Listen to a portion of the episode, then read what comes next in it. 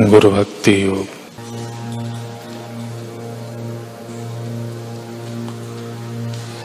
गुरु के चरण कमलों का आश्रय लेने से जो परम आनंद का अनुभव होता है, उसकी तुलना में तीनों लोगों का सुख भी नहीं आ सकता। गुरु की आज्ञा का उल्लंघन करने से सीधे नरक में पहुँचते हैं।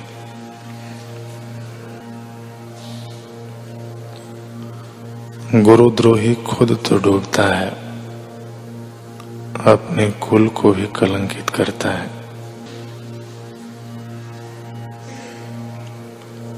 पातकी एवं स्वार्थी लोग सदगुरु के लिए चाहे, कैसी भी अफवाहें फैलाएँ, फिर भी सुज्ञ समाज। एवं शिष्यगण, सदगुरु के पावन सानिध्य और उनकी मधुर याद से अपना हृदय पावन रखते हैं।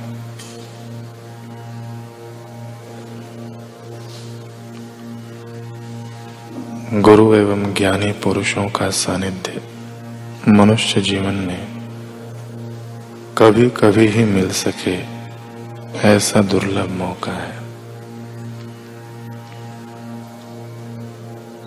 किसी प्रकार के ज्ञान की प्राप्ति विशेषतः आत्म विषयक मूल्यवान ज्ञान की प्राप्ति गुरु से ही हो सकती है।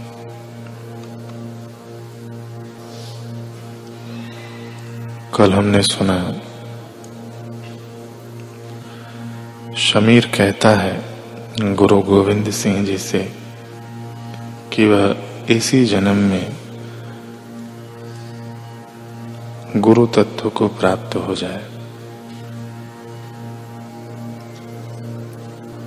गुरुदेव का अमोघ आशीर्वाद प्राप्त कर शमीर धन्य, अति धन्य हो गया। उस रात जैसे ही वह सोया तो एक विचित्र घटना घटी। उसने स्वप्न में देखा कि वह कुत्ता बन गया है। फिर कुछ ही समय के बाद उसकी मृत्यु हो गई। फिर वह सुअर बन गया। फिर गधा, बिल्ला, सर्प, बैल, घोड़ा, मृग आदि। अनेकों शरीरों को उसने एक एक करके धारण किया। हर बार वह इन योनियों में जाता और मर जाता। सबसे अंत में उसने देखा कि वह चांडाल के घर में जन्मा है। वहाँ उसका पालन हुआ, वह बड़ा हुआ। फिर उसकी शादी हो गई। उसकी बहुत सी संतानें हो गई। वह अपने परिवार के साथ ऐसे ही जीवन बिता रहा था कि एकाएक उस राज्य में अकाल पड़ गया। हर ओर अन्न का अभाव हो गया। कहीं कुछ खाने को नहीं मिल रहा था। वह अपने परिवार के साथ जंगलों में भटकने लगा। एक दिन भूखे प्यासे भटकते हुए उसे दूर से पीलू का पेड़ दिखाई दिया।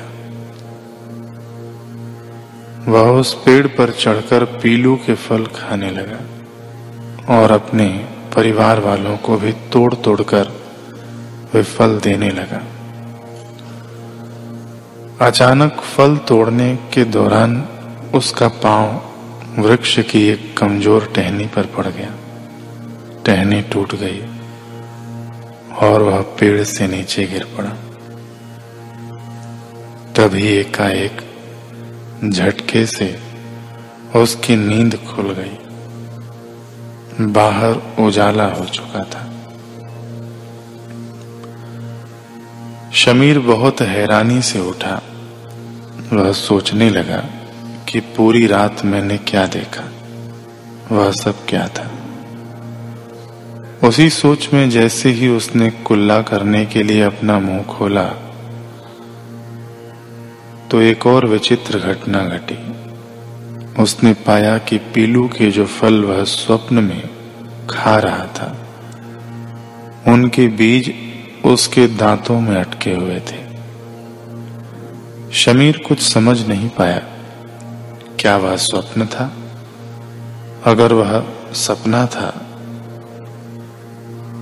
तो ये बीज दांतों में कैसे? अगर वह हकीकत थी तो वह जंगल में कब पहुँचा? इन्हीं विचारों में उलझा हुआ वह भागा गुरुदेव के चरणों की ओर। गुरुदेव को सिजदा कर सारा वाक्य कह सुनाया और पूछा, पातशाह, यह सब क्या था? गुरुदेव एक रहस्यमय मुस्कान के साथ बोले, हमारा वरदान वरदान शमीर कुछ समझ न पाया गुरुदेव ने कहा, हाँ शमीर, वरदान। हमने तुम्हें कहा था कि इसी जन्म में तुम्हारी चौरासी कट जाएगी। इसलिए कल रात में ही हमने तुम्हारे सारे जन्म काट दिए हैं। तुमने एक ही रात में वह सब भोग लिया, जो तुम्हें कई शताब्दियों तक जन्म लेकर भोगना था। अब तुम कर्मों से पूर्णतः रिक्त हो चुके हो। इस जीवन का अंत होते ही तुम हमें प्राप्त हो जाओगे। इसके बाद तुम्हारा वास हमारे ही लोक में होगा। तुम आवागमन से सदा सदा के लिए आज़ाद हो जाओगे। शमीर की आँखें सजल हो उठी। वह श्री चरणों में लुढ़क गया। बोला, है सच्चे पातशाह इतना रहम, इतना करम।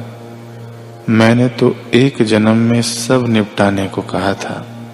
आपने तो एक रात में ही सब निपटारा कर दिया। मैंने तो इतनी सेवा भी न की थी जितना आपने मुझे इसका फल दे दिया। गुरुदेव, मुस्कुराकर अपने सिंहासन से उठे और घोष करते हुए बोले तुमने हमें सब दिया शमीर, इसलिए हमने भी तुम्हें सब दे दिया।